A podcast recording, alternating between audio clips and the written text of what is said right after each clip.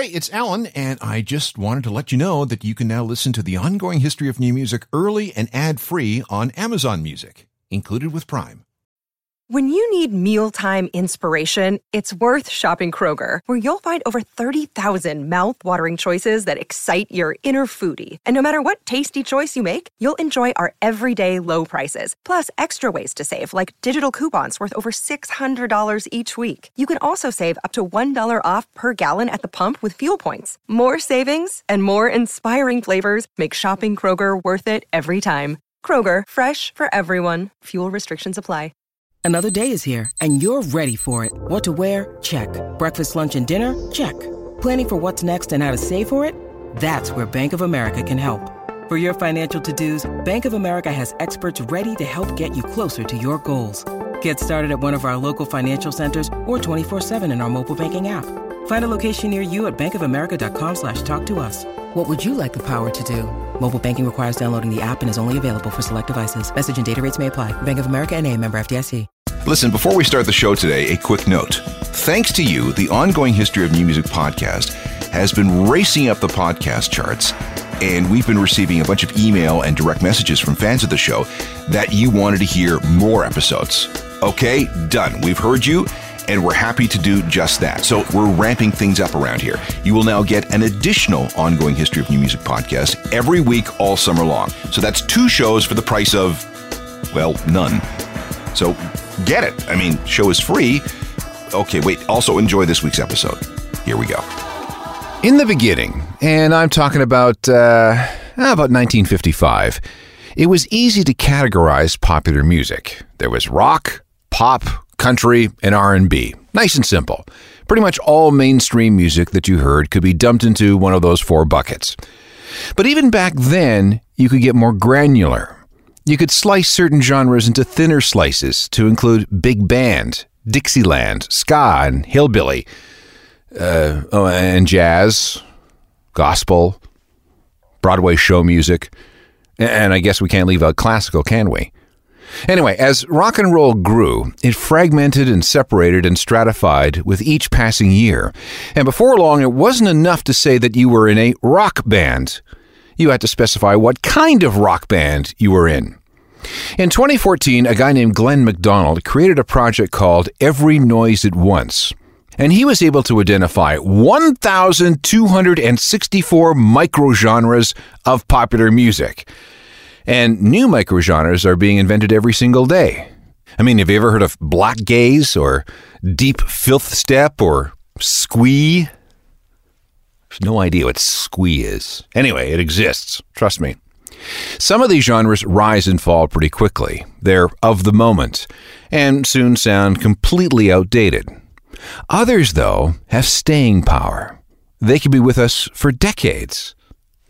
Why is that? Well, because they just kind of work, you know? And one genre that's been working very well for over half a century is called power pop. This is its story. This is the Ongoing History of New Music podcast with Alan Cross. Hi there, welcome again. I'm Alan Cross. Where was I? Oh, right. Rock music can be sliced and diced into a variety of very specific sounds, scenes, and subgenres. This time, I'd like to take you through the history of power pop, a hooky, spiky, sometimes angular-sounding, and always fun sort of rock and roll, consisting of short, sharp songs using the same basic lineup: guitars, bass, drums, and vocals. Power pop is a timeless sort of rock. It's a style that never seems to sound dated. It's very hard to tell if any given power pop song was recorded in 1972 or 2012. And I think you'll see what I mean in a moment. The best way to get all this started is to play us some power pop, just so we have a reference point. And one of the best places to start is with Sloan.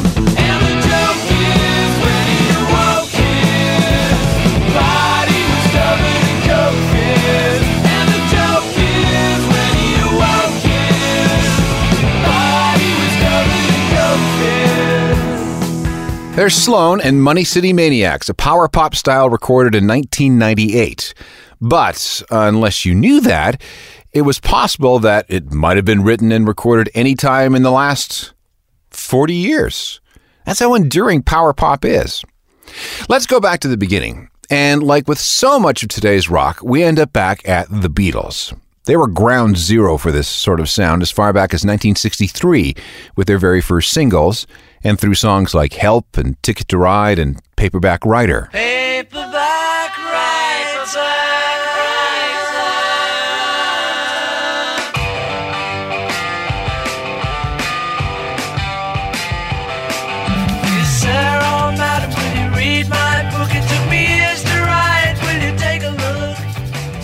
After the Beatles came all the rest of the British invasion bands, especially the Kinks and the Who.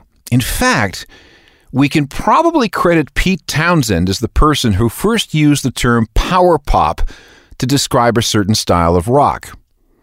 From the British, we can move to the Americans, like the Beach Boys and the Birds, two bands that are still revered by classic rock and pop fans. But we also have to give props to the so-called bubblegum sound of the 1960s and early 1970s. In fact, you could make a very solid argument for power pop being nothing more than charged-up, old-school top 40 music. Big hooks, sing-along choruses, and stories of cars and girls and parties mated with chunky guitars and drums. Power pop, as we know it, began taking shape in the early 1970s. And I'd start with a group from Cleveland called The Raspberries. They existed for 5 years, 1970 to 1975. And during that period, they released some killer songs with melodies that sort of ran parallel with the bubblegummy pop side of British glam rock. What made them different is that you could also hear elements of the classic American garage band sound. What the Raspberries did foreshadowed some of the new wave music that would come later in the decade. Now let me show you what I mean. And notice that outside of a few production tweaks, a song like this would not sound out of place today if it were released by some hot new indie band. But this is from 1972. These are the Raspberries and Go All the Way.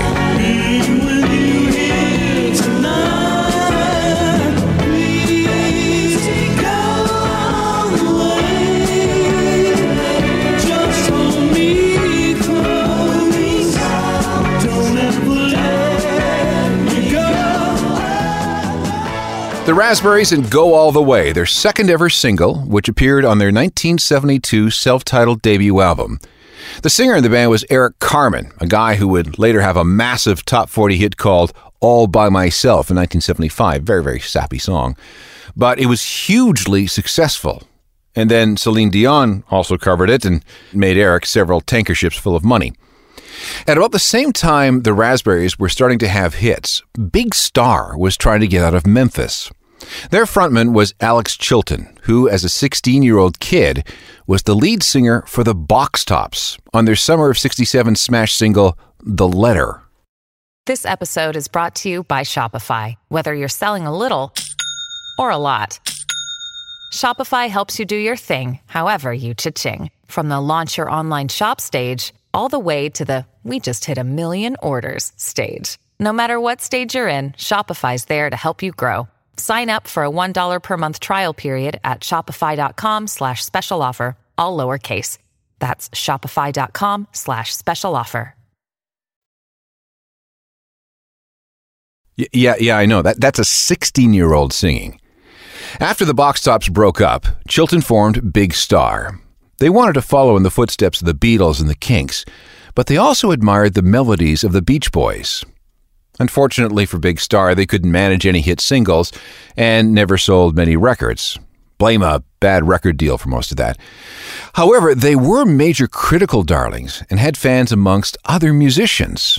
But since nothing was really working from the commercial side of things, they broke up after 3 years. Big Star remained an undiscovered cult favorite for a couple of decades, but then they were discovered by a number of 90s-era alt-rock bands who realized that whatever Big Star was doing back in 1971, they were way, way ahead of their time. Let me show you what I mean. This is from Big Star's second record, which was called Radio City. Now, try to imagine how radical this sound might have been back then, and then ask yourself, could this song work in today's alt-rock world? Yeah, probably.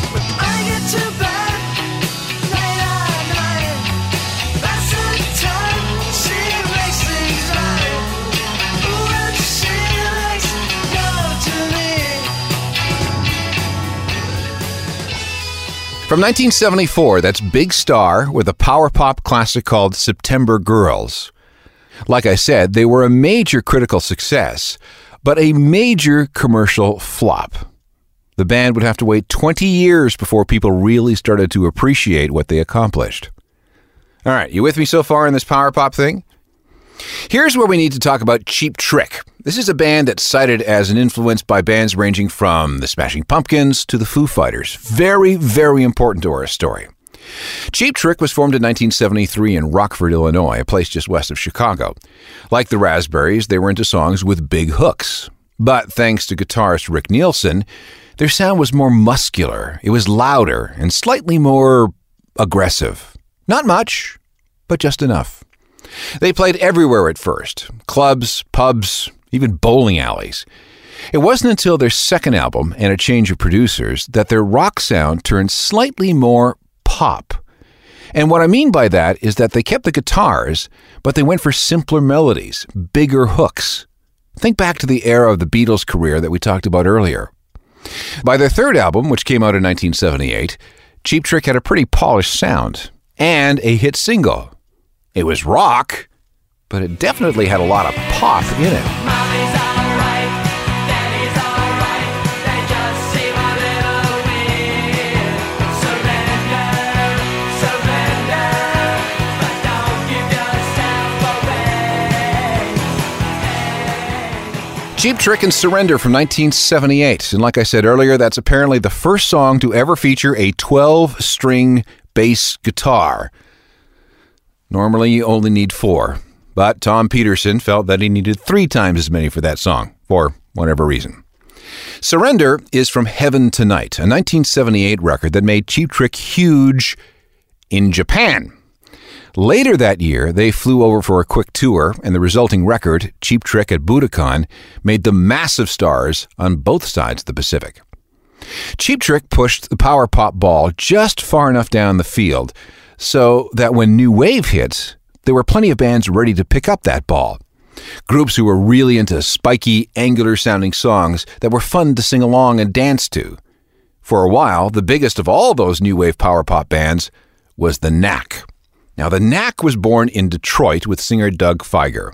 You may have heard of his brother, a lawyer named Jeffrey Feiger, who later represented Dr. Jack Kevorkian in all those cases of assisted suicide. At first, Doug and his band were total failures. All their demos had been rejected by all the record companies they approached. But then guitarist Berton Averre showed Doug both a guitar riff and a drum part that he had been working on. Sounded cool, but nobody really knew what to do with it. It was shortly after that, though, that Doug ran into a 17-year-old girl named Sharona Alperin. It was love at first sight, and he was so crazy about her that he wanted to write songs about her. The first song came together in about 15 minutes. Now, Burton wasn't convinced. It's like, dude, come on. You want us to play songs that you wrote about your young girlfriend? That's really lame. No, said Doug. This will work. Remember that guitar riff and drum groove you showed me? It all goes together perfectly with what I wrote. Watch. And he was right.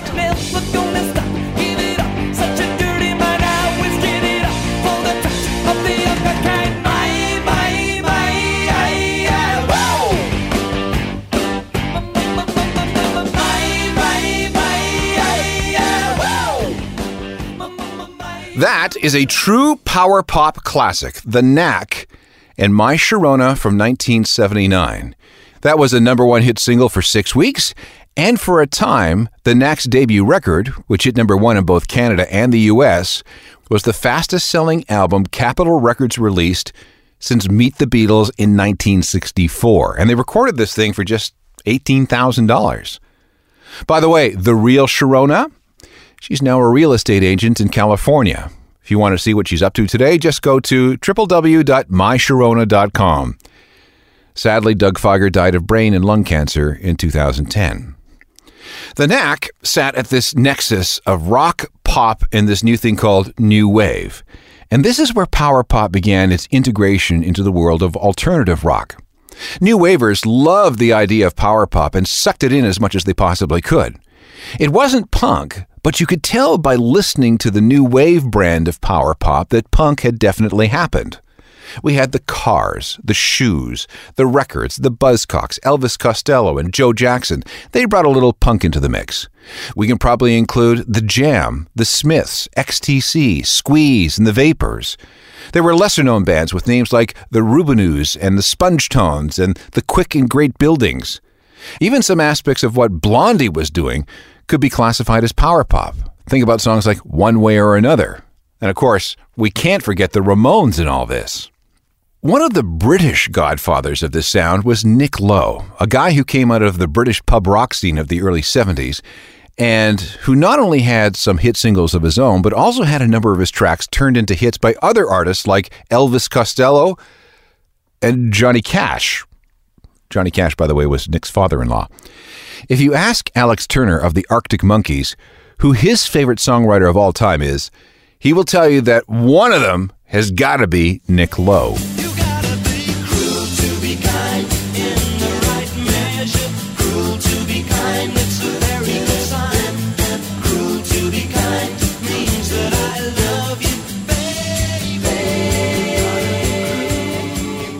Nick Lowe with Cruel to Be Kind from the summer of 1979. The album was called Labor of Lust, and that became a gold record in Canada. 6 months after Nick Lowe and The Knack were having hits with their brand of power pop came these four guys from Detroit, all dressed in red leather. At first, the Romantics considered themselves more punk rock than new wave. But when the music came out, it was all very power poppy. One of their very first songs remains their biggest. In fact, this is an all-time classic, but not at first. When it was first released, it didn't even make the top 40 in the U.S. It wasn't until a video started getting play on this new thing called MTV a year later that it began to have any real impact. It has since made the band gigantic gobs of money from licensing arrangements, with everything from the Los Angeles Dodgers to Barbie dolls to SeaWorld to pizza joints to God knows what else. And let's not even talk about the number of movies and TV shows that have featured this particular song.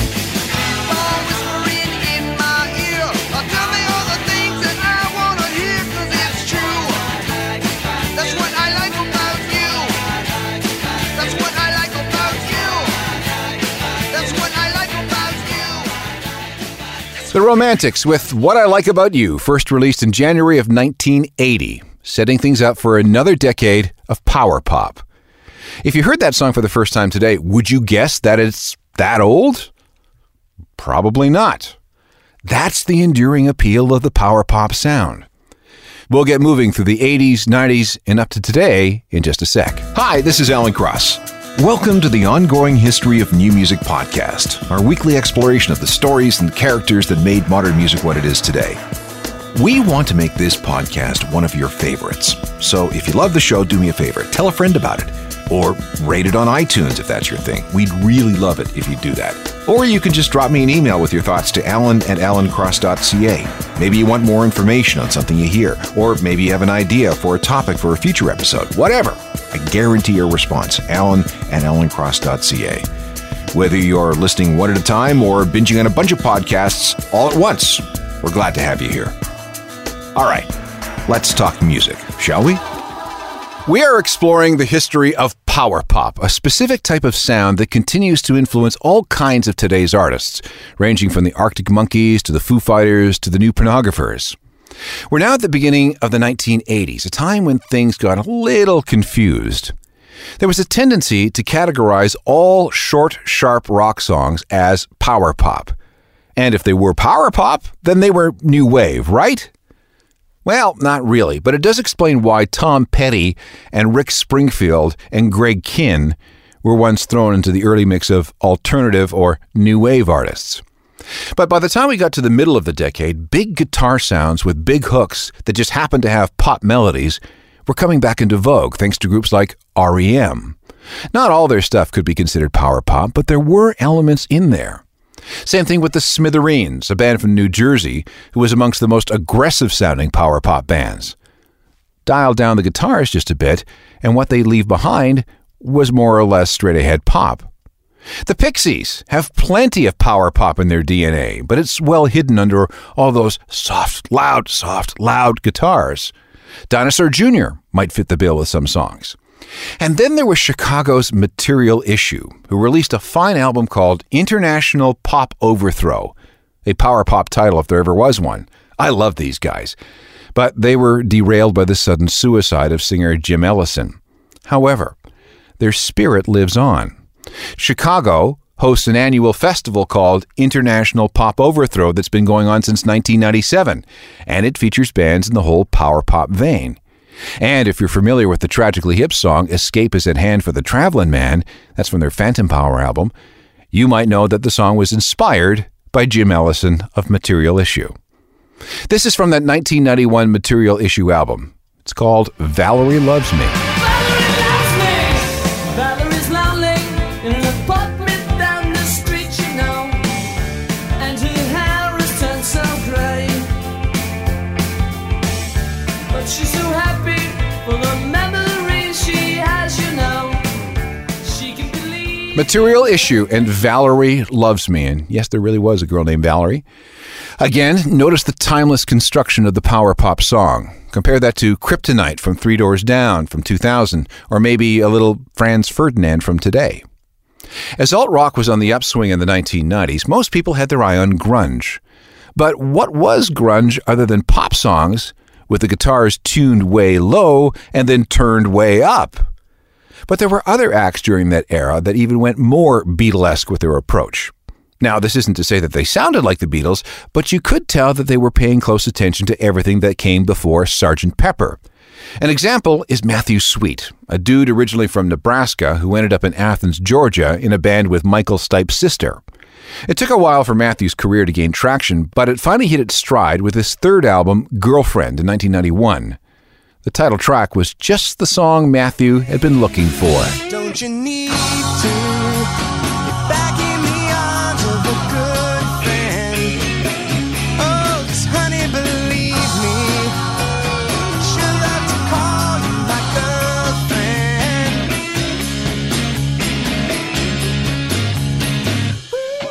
Fantastic power pop from 1991, Matthew Sweet and Girlfriend. Like I said earlier, the alt-rock sound of the 90s was a breeding ground for bands who wanted to explore this sound. I want to highlight one last power pop band, and that's Weezer. They specialize in short, quirky pop songs, often with sharp guitars and pointed lyrics mixed with the occasional bit of satire. If that doesn't fit the bill, I don't know what does. Their influences include the Beatles, the Ramones, Cheap Trick, the Knack, the Cars, the Pixies. In short, just about every single band that we've mentioned so far. In fact, you might want to argue that these guys are the leading power pop band in the world today. I'ma do the things that I wanna do.